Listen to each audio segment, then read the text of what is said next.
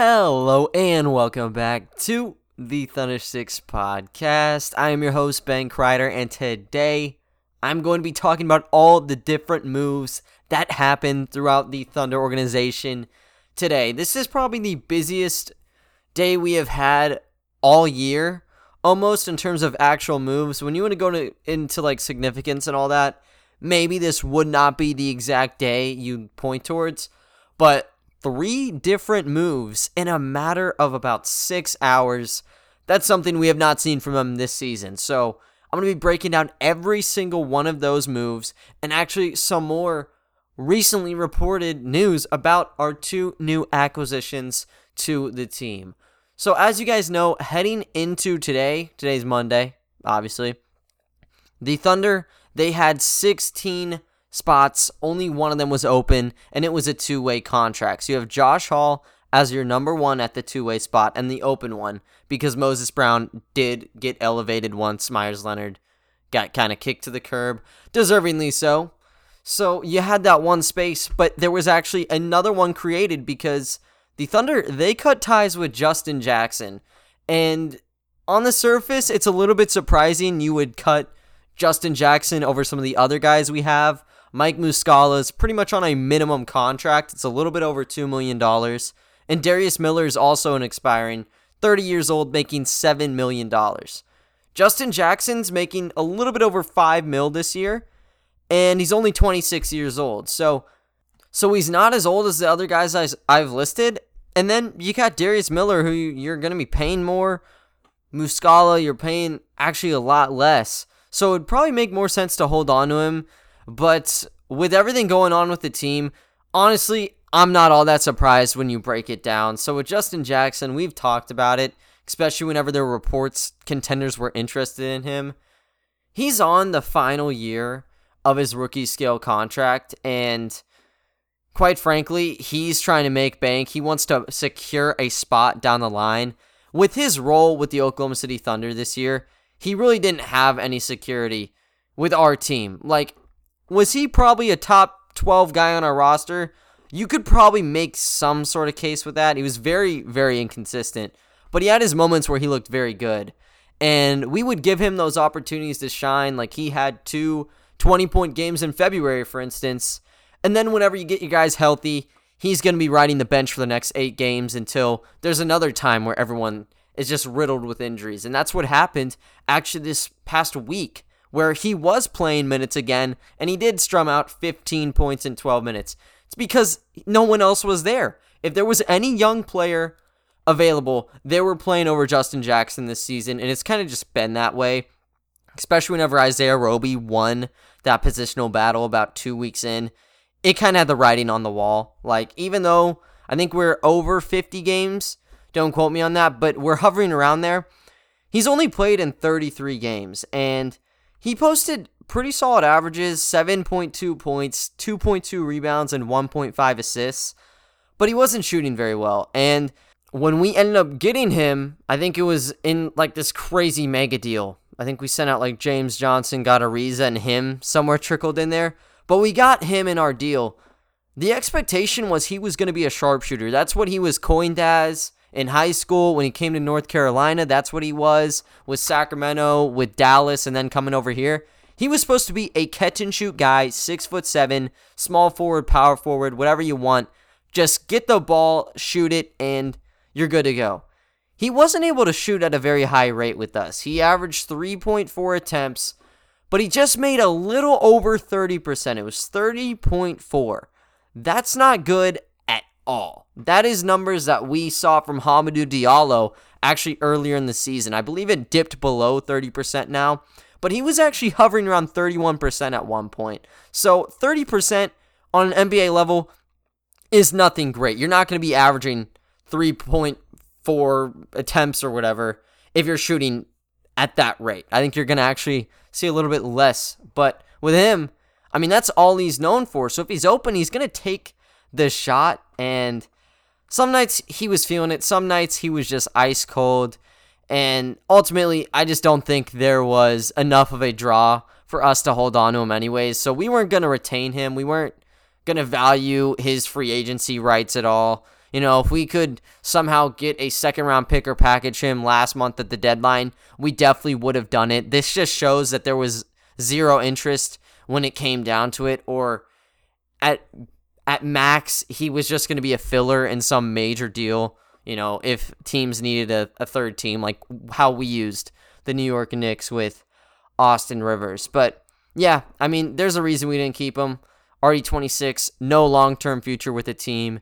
And with him likely wanting out anyways, I'm not going to say for sure he wanted out, but with him wanting to be able to make a future for himself, obviously he's going to want to do that. I don't think Oklahoma City and Justin Jackson were kind of on the same timeline. Definitely differences there. So I think he's going to end up getting released, and he should be on a team in the next couple of days. There's four more days until you hit the deadline for playoff eligibility. So if he can get a contract signed with a playoff team or contender, he's going to be good to go for the rest of the year. I think that's what will happen. We don't know which contending team called about uh, about Justin Jackson's availability. We're to find out now though because I can almost assure you he's to go to that team. If not, he's to go to a you know, middle of the line playoff team that will give him rotational minutes because when I was thinking about it, like, yeah, contenders are to want him, but is he just to be a safety net, kind of like he was with Oklahoma City? And if that's the case, would Justin Jackson even want to go there, or would he want to go to, like, you know, a middle team where maybe he's able to just be secured of 16 minutes and he might have those double digit performances squeezed in there? And the hope with that would be whatever team picks him up would probably want to keep him, or he'll just get attraction elsewhere from the league. And, you know, he's going to want a multi year contract, not just a one or two year deal where the second year is non guaranteed or whatever. He wants to get his money.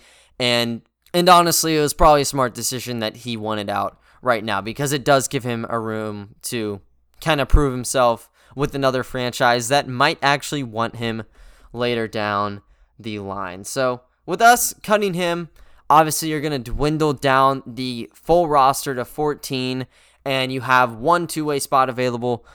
You know, one question that was raised is what's going to happen with Josh Hall? You know, he's on a two way contract. He has looked pretty good as a finisher. The numbers have been inconsistent, but would you just elevate him up immediately to a Moses Brown kind of deal where he gets one season guaranteed this season and then everything else non guaranteed? Figure it out yourself. And Oklahoma City, they did not actually do that. They actually wanted to venture into a different path that honestly is a lot smarter seeing, you know, what what's going to be going on probably the next month. They're looking towards 10-day contracts to fill the void at that number 15 spot. So it's not just going to be let's move Josh Hall up and you're going to have two pieces to fill. Now, with Josh Hall sticking in a two way role, it's pretty much going to get him the entirety of the season. Two way contracts really are just one year contracts this year. That 15th spot, it's not just going to be a one person gig. If you're going to keep filtering in and out 10 days, you're going to be good to go and you're going to get much more value than you would if you just patched it up immediately. Since the two ways, as I talked about, are really the exact same thing as a one year contract. So Oklahoma City, they ditched Justin Jackson. I'll make sure to get you news on what happens with him. But we immediately filled it up in the same hour with another guy in Justin Robinson. So you get another Justin coming into the program, and he's a much better fit than Justin Jackson. So Justin Robinson, 23 years old, pretty solid point guard, one of the better ones in the G League. He ended up playing with the Delaware Bluecoats in the Orlando bubble. So that's the Philadelphia 76ers affiliate. That's where Paul Reed played. So there was a bit of a tandem there. Him at point guard, Reed at the center.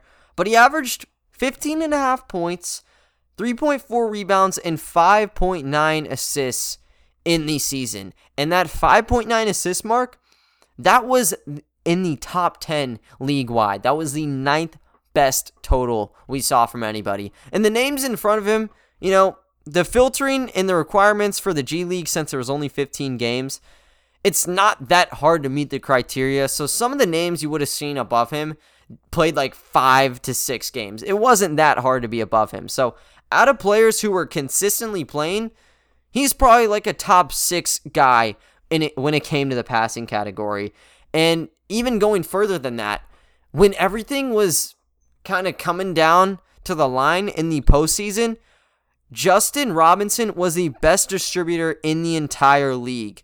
In the postseason, he was Delaware's best guy. Paul Reed was the regular season MVP, but postseason MVP for Delaware was Justin Robinson. Reed averaged about 18 points. Robinson, he still averaged 15 and a half points, but what upped was the assist category, and he blew out the park compared to everybody else in the playoffs. He averaged 10.7 assists, and he also averaged 3.3 steals. So he was great on offense and on defense. He was amazing in the pick and roll, one of the better decision makers there. When you got a guy like Paul Reed setting you screens and him rolling to the basket, being able to make those passes, those needle threading passes, pay off big time because once Paul Reed gets it and he has the rim right in front of him, he's got a full head of steam and he is going to make it count down there. So that's really what was going on with him. But also, he is a very good ball handler. He's only six foot one. He makes up for it with the reads that he has in the pick and rolls, but also the quick first step. I mean, when you look at his highlight tape, normally sizes up with, you know, behind the back, in between the legs, and then he'll just accelerate. He gets by his man, pretty athletic, so he'll kind of glide in the air to get his layups to go in. But also, it's not just, you know, driving in where he excels. Probably his best offensive trait might as well be shooting the basketball. He shot over 40% from the three point line with Delaware this season 40.5%.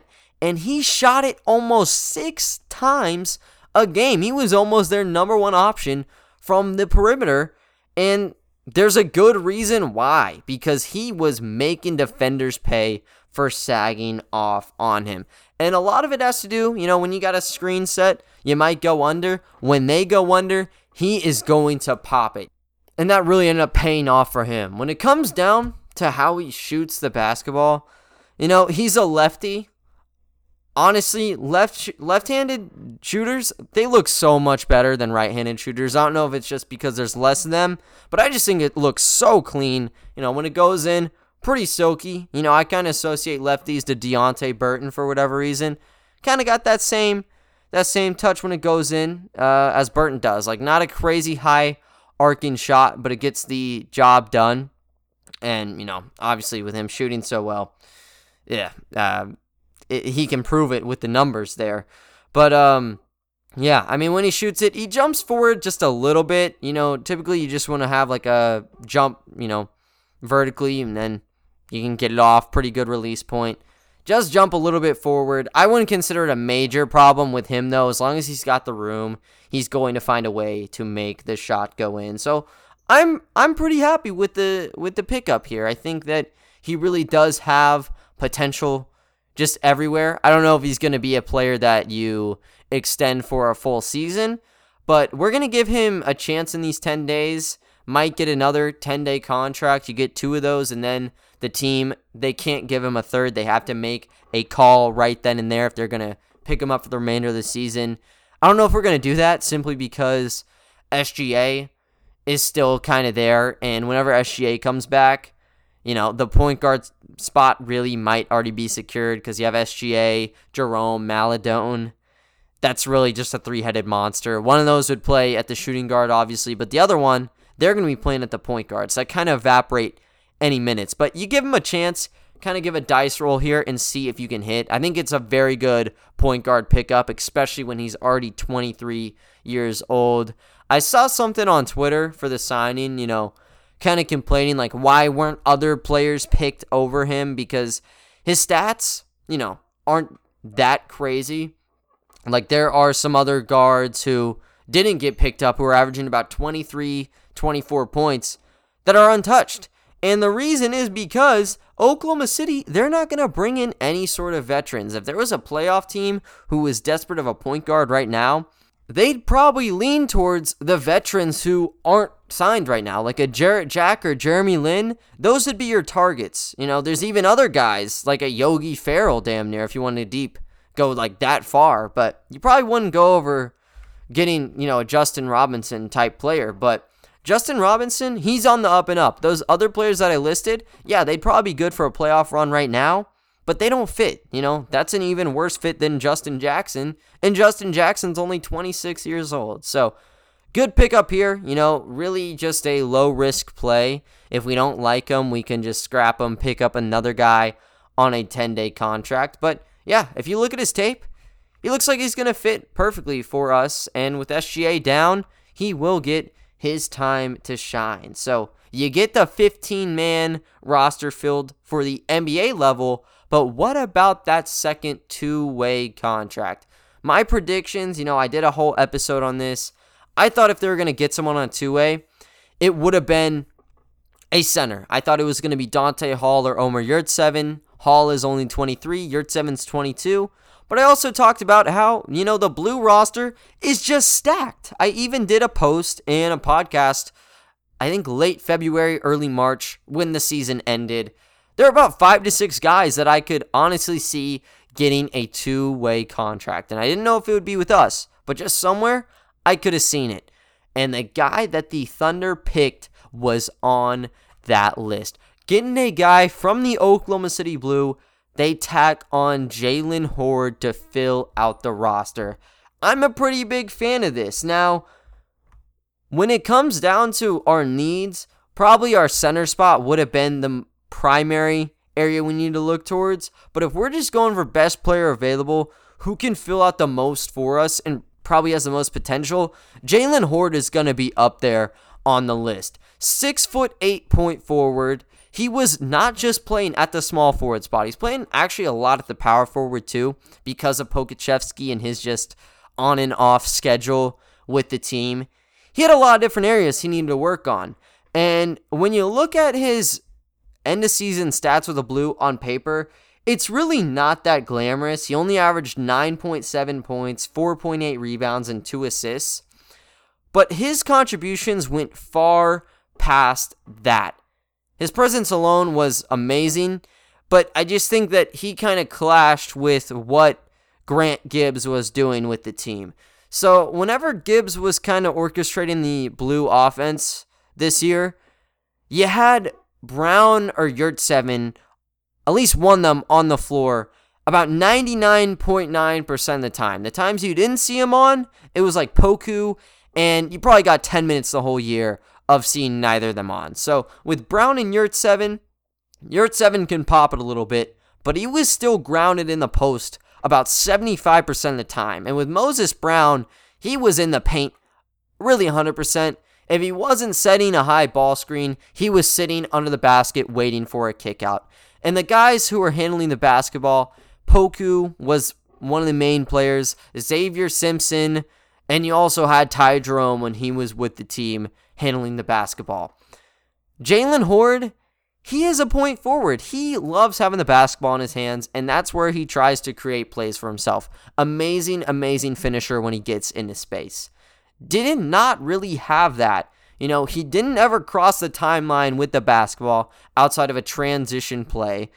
So his role when he was playing was really just designated to sitting at one of the wings or one of the corners as a catch and shoot guy. And he's not a very good shooter. He only shot 22% from three.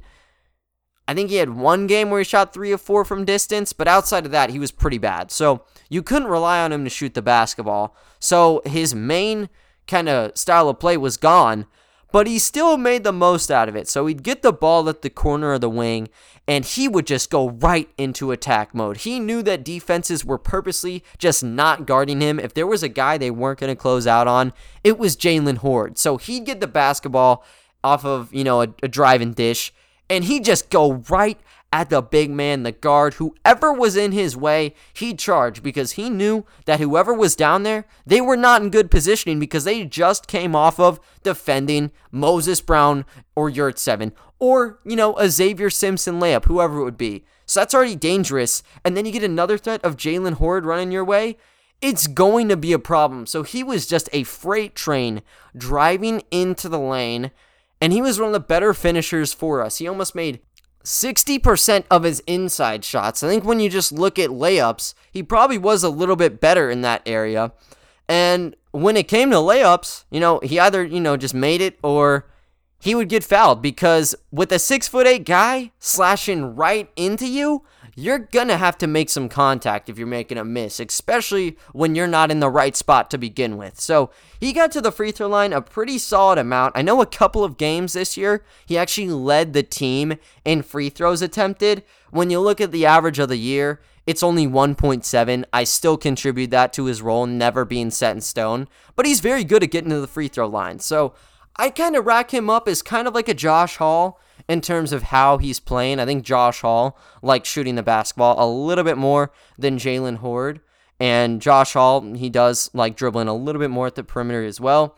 But they kind of have that same mindset where their priority on offense is just attacking the basket as much as possible. And he's going to hang glide up there and try to get a layup or hell, posterize somebody. He has posterized a couple of different players in the bubble. I know I was looking at the top like 75 G League dunks. Jalen Hoard made that list multiple times. He was catching bodies in Orlando. And, you know, it's a lot different in Orlando. Players there, not not on that same category, but Moses Brown he had a seamless transition. I think Jalen Hoard is one of those unique guys who probably can do the same as well because his skill set is not just sharpshooting. He's not your, you know, six foot three, six foot four point guard who is a good shooter. You know, that stuff can translate, but you need a lot more to rely on in order to move up to the next level.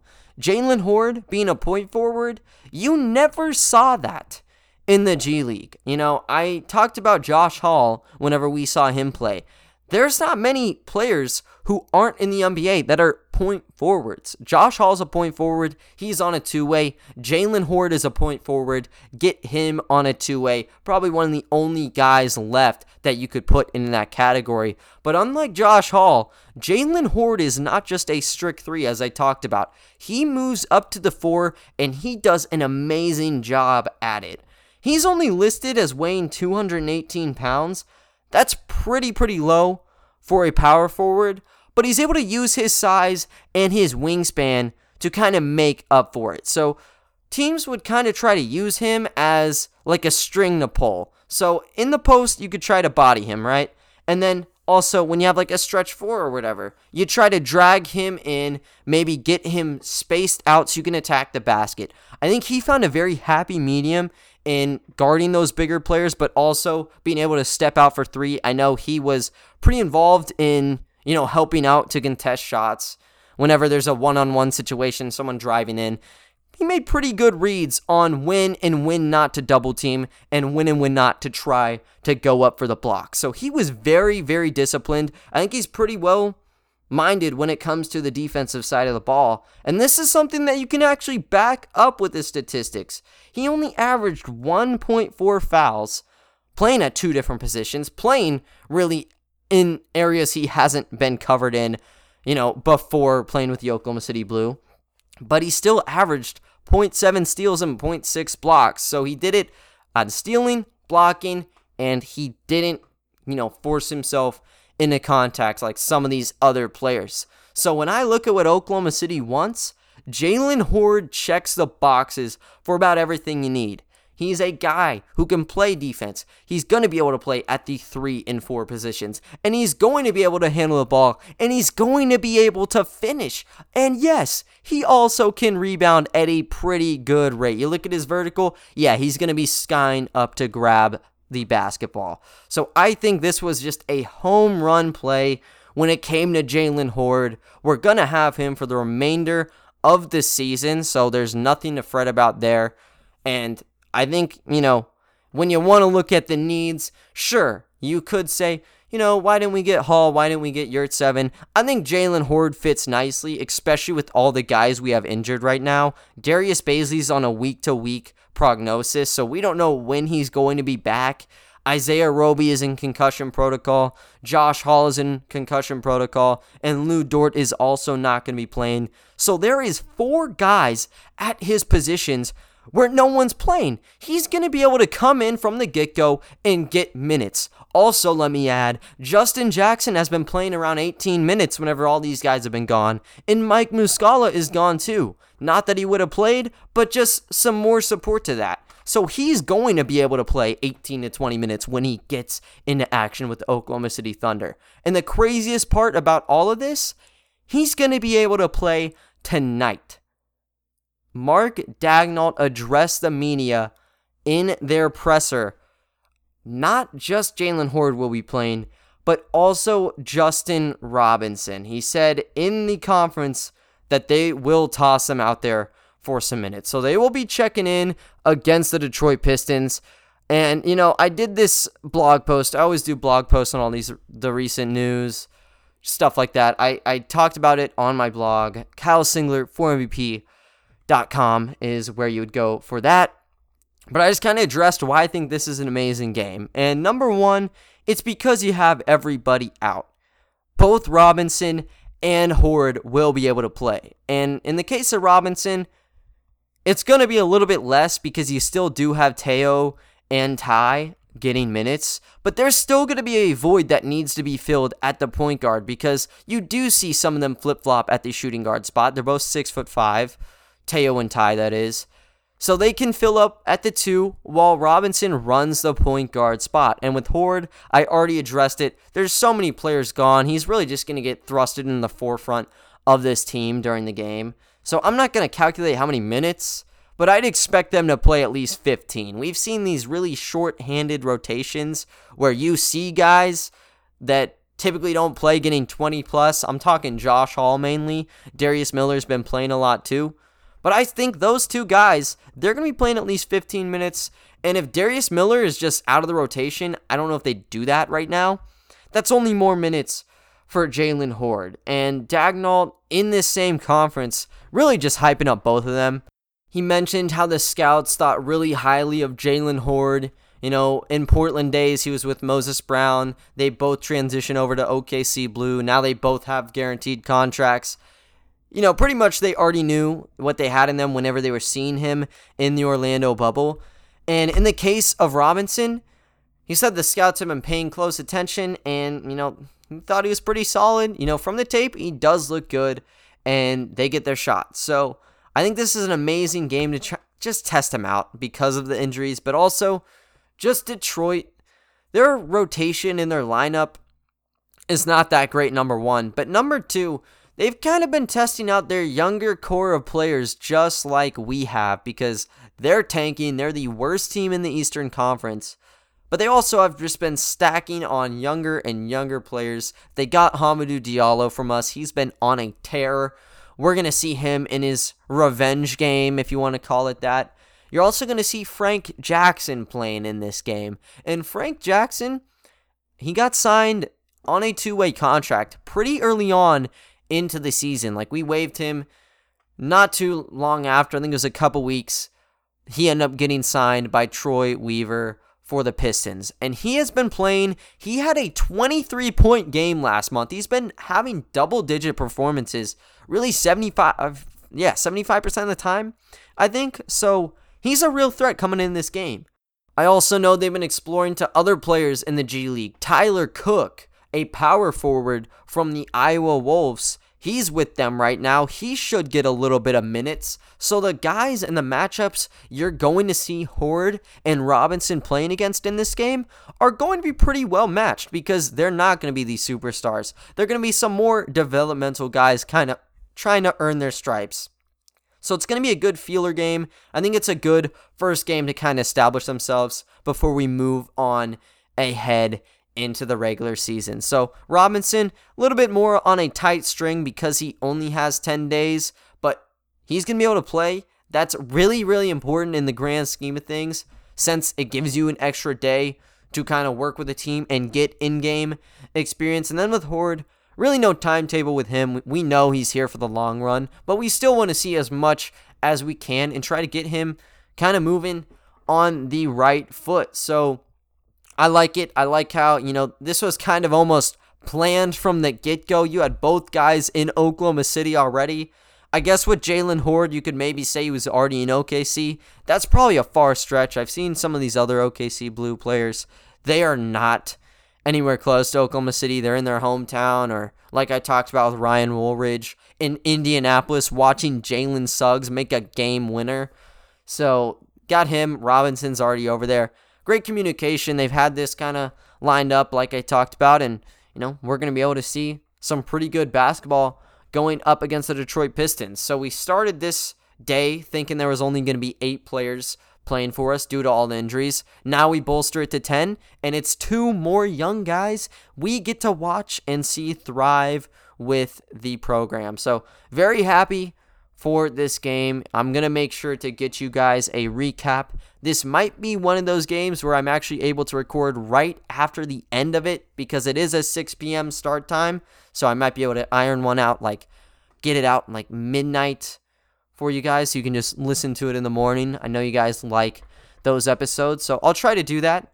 Um, I'm going to watch the game. I'll get you guys the post on Kyle Singler for MVP.com, and all should be well there. But other than that, though, guys, that is going to wrap up today's episode. I thank you all for listening, and I will talk to you all next time. See ya.